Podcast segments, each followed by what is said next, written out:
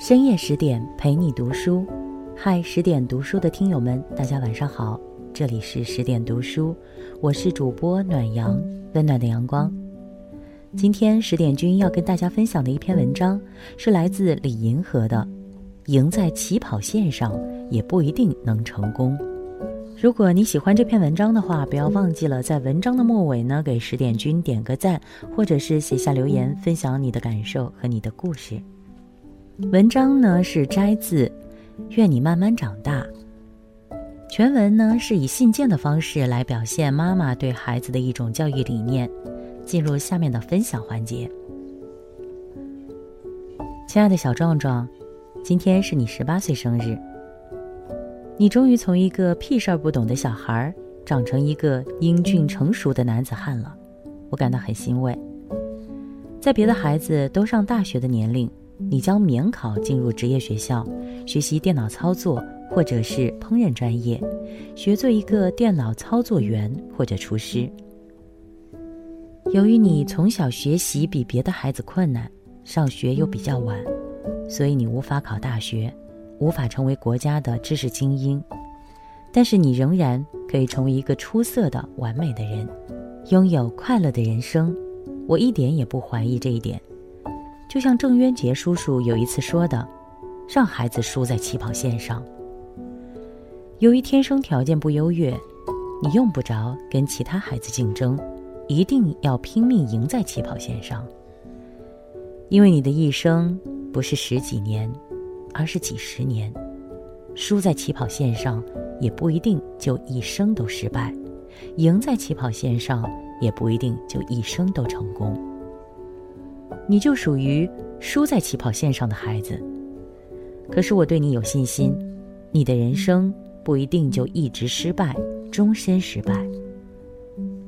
在德国，孩子们根据自己的天赋，有的进入大学，出来是白领。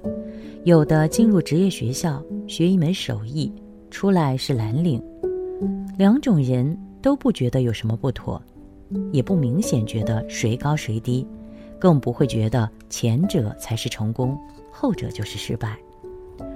我们中国学校实际上也分为这两类，跟德国不同的是，中国人一般都把前者视为成功，后者视为失败。从而为考不上大学的孩子徒增一层烦恼。可能是因为“万般皆下品，唯有读书高”的文化传统，也可能是因为重视脑力劳动、轻视体力劳动的社会评价。智商不够高的孩子在中国压力大，成长艰难，总是以为自己很失败。其实，许多成功的企业家、艺术家不一定有很高的学历。一位厨师也不一定就必定生活的不如科学家快乐。人生的评价有两个维度，一个是客观的维度，一个是主观的维度。前者是社会对一个人的评价，后者是自己对自身的评价。从客观维度上看，有的人更成功，有的人比较失败。前者跟其他人相比。会在人生中拥有更多的社会资本、经济资本、文化资本，说白了就是会更有权、更有钱、更有名。而后者会拥有较少的社会资本、经济资本和文化资本，也就是会比较无权、无钱、无名。但是你要记住，一个人的成功和失败，并不是仅仅由上学考试决定的。除了考上大学之外，人还有其他的成功途径，比如，做一个成功的厨师就不需要上大学，上职业学校就可以了。从主观维度上看，有的人更快乐，有的人比较痛苦。成功与否与人生快乐的程度并不是绝对成正比的，换言之，并非越成功的人就越快乐。不成功的人生就只能是痛苦的，因为无论成功与否，人只有几十年的生命，再成功的人也得死。而一个人的一生是快乐还是痛苦的，主要取决于他怎样来看待人生。人生的境界有四类：一种是既成功又快乐，一种是既不成功又不快乐，一种是成功但是不快乐，一种是不成功但是快乐。我当然希望你的生活既成功又快乐，但是万一不成功，一事无成，我也希望你是快乐的。如果你的人生是成功的，那么就人生得意须尽欢，莫使金樽空对月。如果你的人生不成功，那么就人生在世不称意，明朝散发弄扁舟。总而言之呢，人生苦短，在你这个岁数啊，跟你说这些，你当然体会不到，因为还有漫长的一生在前面。但是你早晚会体会到这一点。希望你珍爱自己的生命，做一个优雅而可爱的人，拥有一个快乐的人生。爱你的妈妈。以上呢，就是今天十点君要跟大家分享的这一篇来自李银河的《赢在起跑线上也不一定一生都成功》。如果你喜欢这篇文章的话，不要忘记了在文章的末尾呢，给十点君点个赞，或者是写下留言，分享你的感受和你的故事。在文章的结尾，想宣布一个好消息。为了帮助大家提升自己的素养和层次，十点读书开放了一座成长图书馆。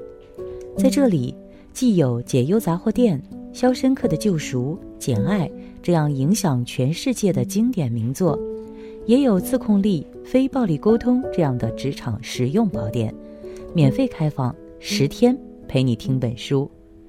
如果你有兴趣，欢迎搜索关注微信公众号“十点读书”，进入成长图书馆，跟我一起阅读好书，成为更好的自己。以上呢就是今天节目的全部内容了，各位听友们，晚安。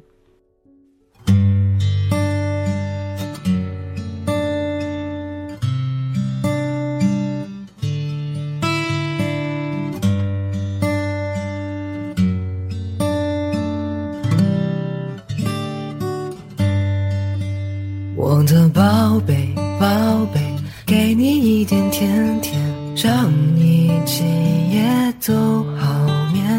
我的小鬼，小鬼，逗逗你的眉眼，让你喜欢这世界。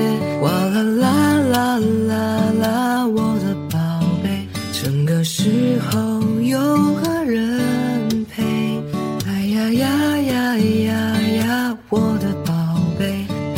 知道你最美，我的宝贝宝贝，给你一点甜甜，让你今夜很好眠。我的小鬼小鬼，逗逗你的笑脸，让你喜欢整个明天。哗啦啦啦啦啦，我的宝贝，整个时候。有